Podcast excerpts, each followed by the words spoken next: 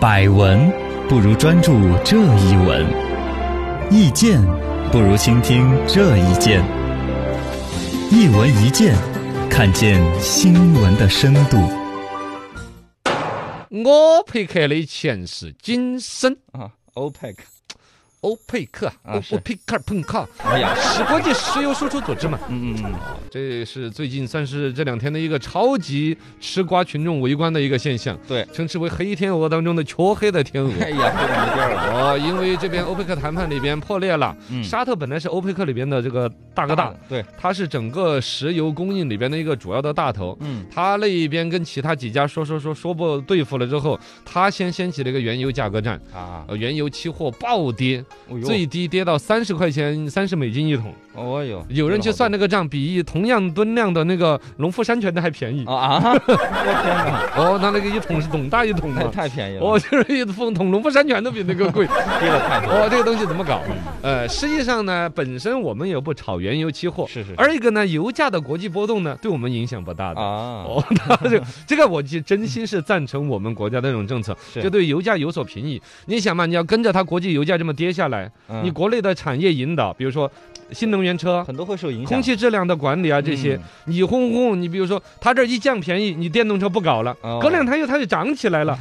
你电动车的厂究竟开还是不开？对一会儿开一会儿关对， 保安都不知道怎么请。所以关联很多啊，哦，最终把这个价格一直稳定在现在老百姓能够承受的一个基本价位里边。嗯它既是一个税收的一个来源，哦而且呢，本身来说，让嗯新能源车啊、空气质量、环境保护啊， 哦，它有一个稳定的政策趋势。对，省了很多事儿，真是很赞成的，嘎，啊对对我对一点都不虚假的来说。由此反过来的，我再聊一聊欧佩克的前世今生好，今天聊 OPEC，啊，就这个组织是怎么来的嗯，哦。这个实际上呢，在一九六零年之前，全球的原油市场是没有什么欧佩克、七佩克、帕佩克的。 没有这个，哦，那时候有原油七姐妹嗯， （Seven Sisters），All 没有气姐妹， the Sisters 啊，有哪一些妹妹呀、不是这姐妹呢？啊不是真的姐妹啊，啊，就就是有几七个原油大公司嘛，嗯，组成的，像大家知道的埃克森、埃克森，嗯壳牌儿，壳牌知道啊，哎，摩比尔，我什么啊，摩比尔说了你不知道，他们真的 叽叽呱呱，呱呱呱，反正总共有七个。七个公司，呃，他们这七大公司就把整个全世界哪儿出产石油啊，卖嗯贵卖便宜，就他们说了算。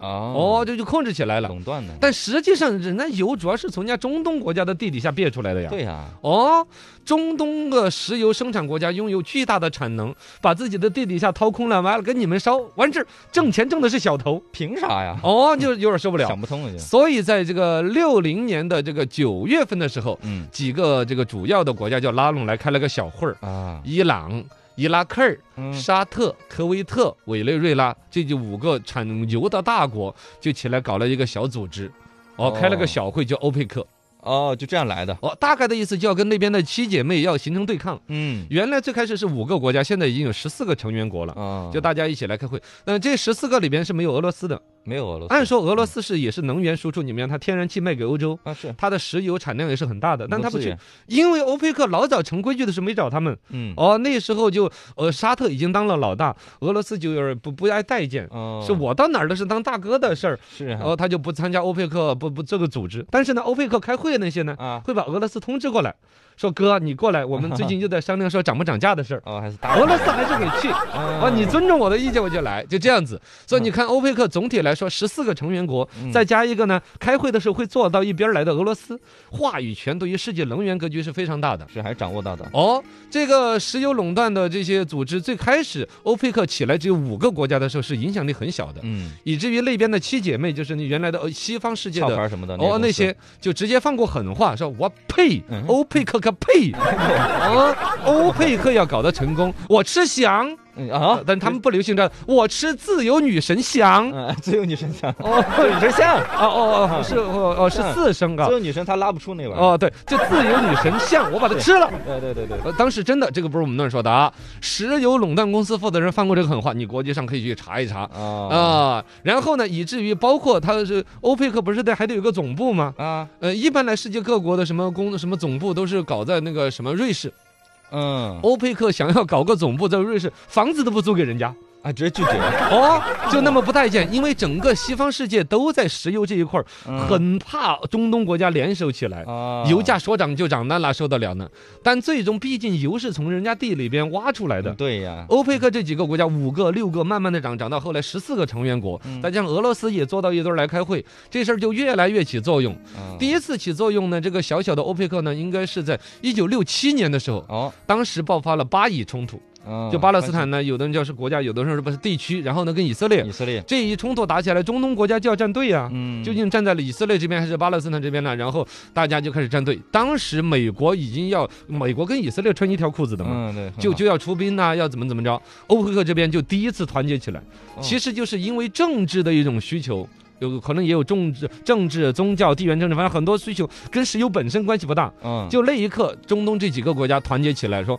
我们一滴油都不卖给美国，哦这样子要把美国逼着不要来我们中东搞事儿。哦哦，这就第一次产生了它的威力，然后就不断的哎，就找到阀门了。嗯最开始嘛，大家还是说有一个同仇敌忾的敌人，我们就把这个油都不卖了，是价格怎么样？后来就纯粹的哎，说我们要不然干脆都不卖了，涨点价 呢。啊哈哈，啊，反正在自己手里嘛，，对，到七几年的时候，欧佩克就看着专门针对于价格来开会了。嗯呃，就说你看哈，我们这个油才卖三美金一桶，但那时候三美金跟现在比，通货膨胀的多少圈儿下来了哈，是也是很值钱的了，直接就硬生生从三美金调到五美金，哦哟，直接涨了两块多哟，涨了百分之七十。嚯，这个涨哦得太多了，然后国际社会也拿他没办法，嗯然后他就这样子涨涨涨，你看嘛，从几美金现在涨到呃多少美金了？一百多美金，这一次到三十美金都叫叫跌回到三十美金。嗯这个欧佩克对于整个世世整个世界的格局的影响那就很大了，包括嗯比如说美国那边有什么经济危机啊那些啊，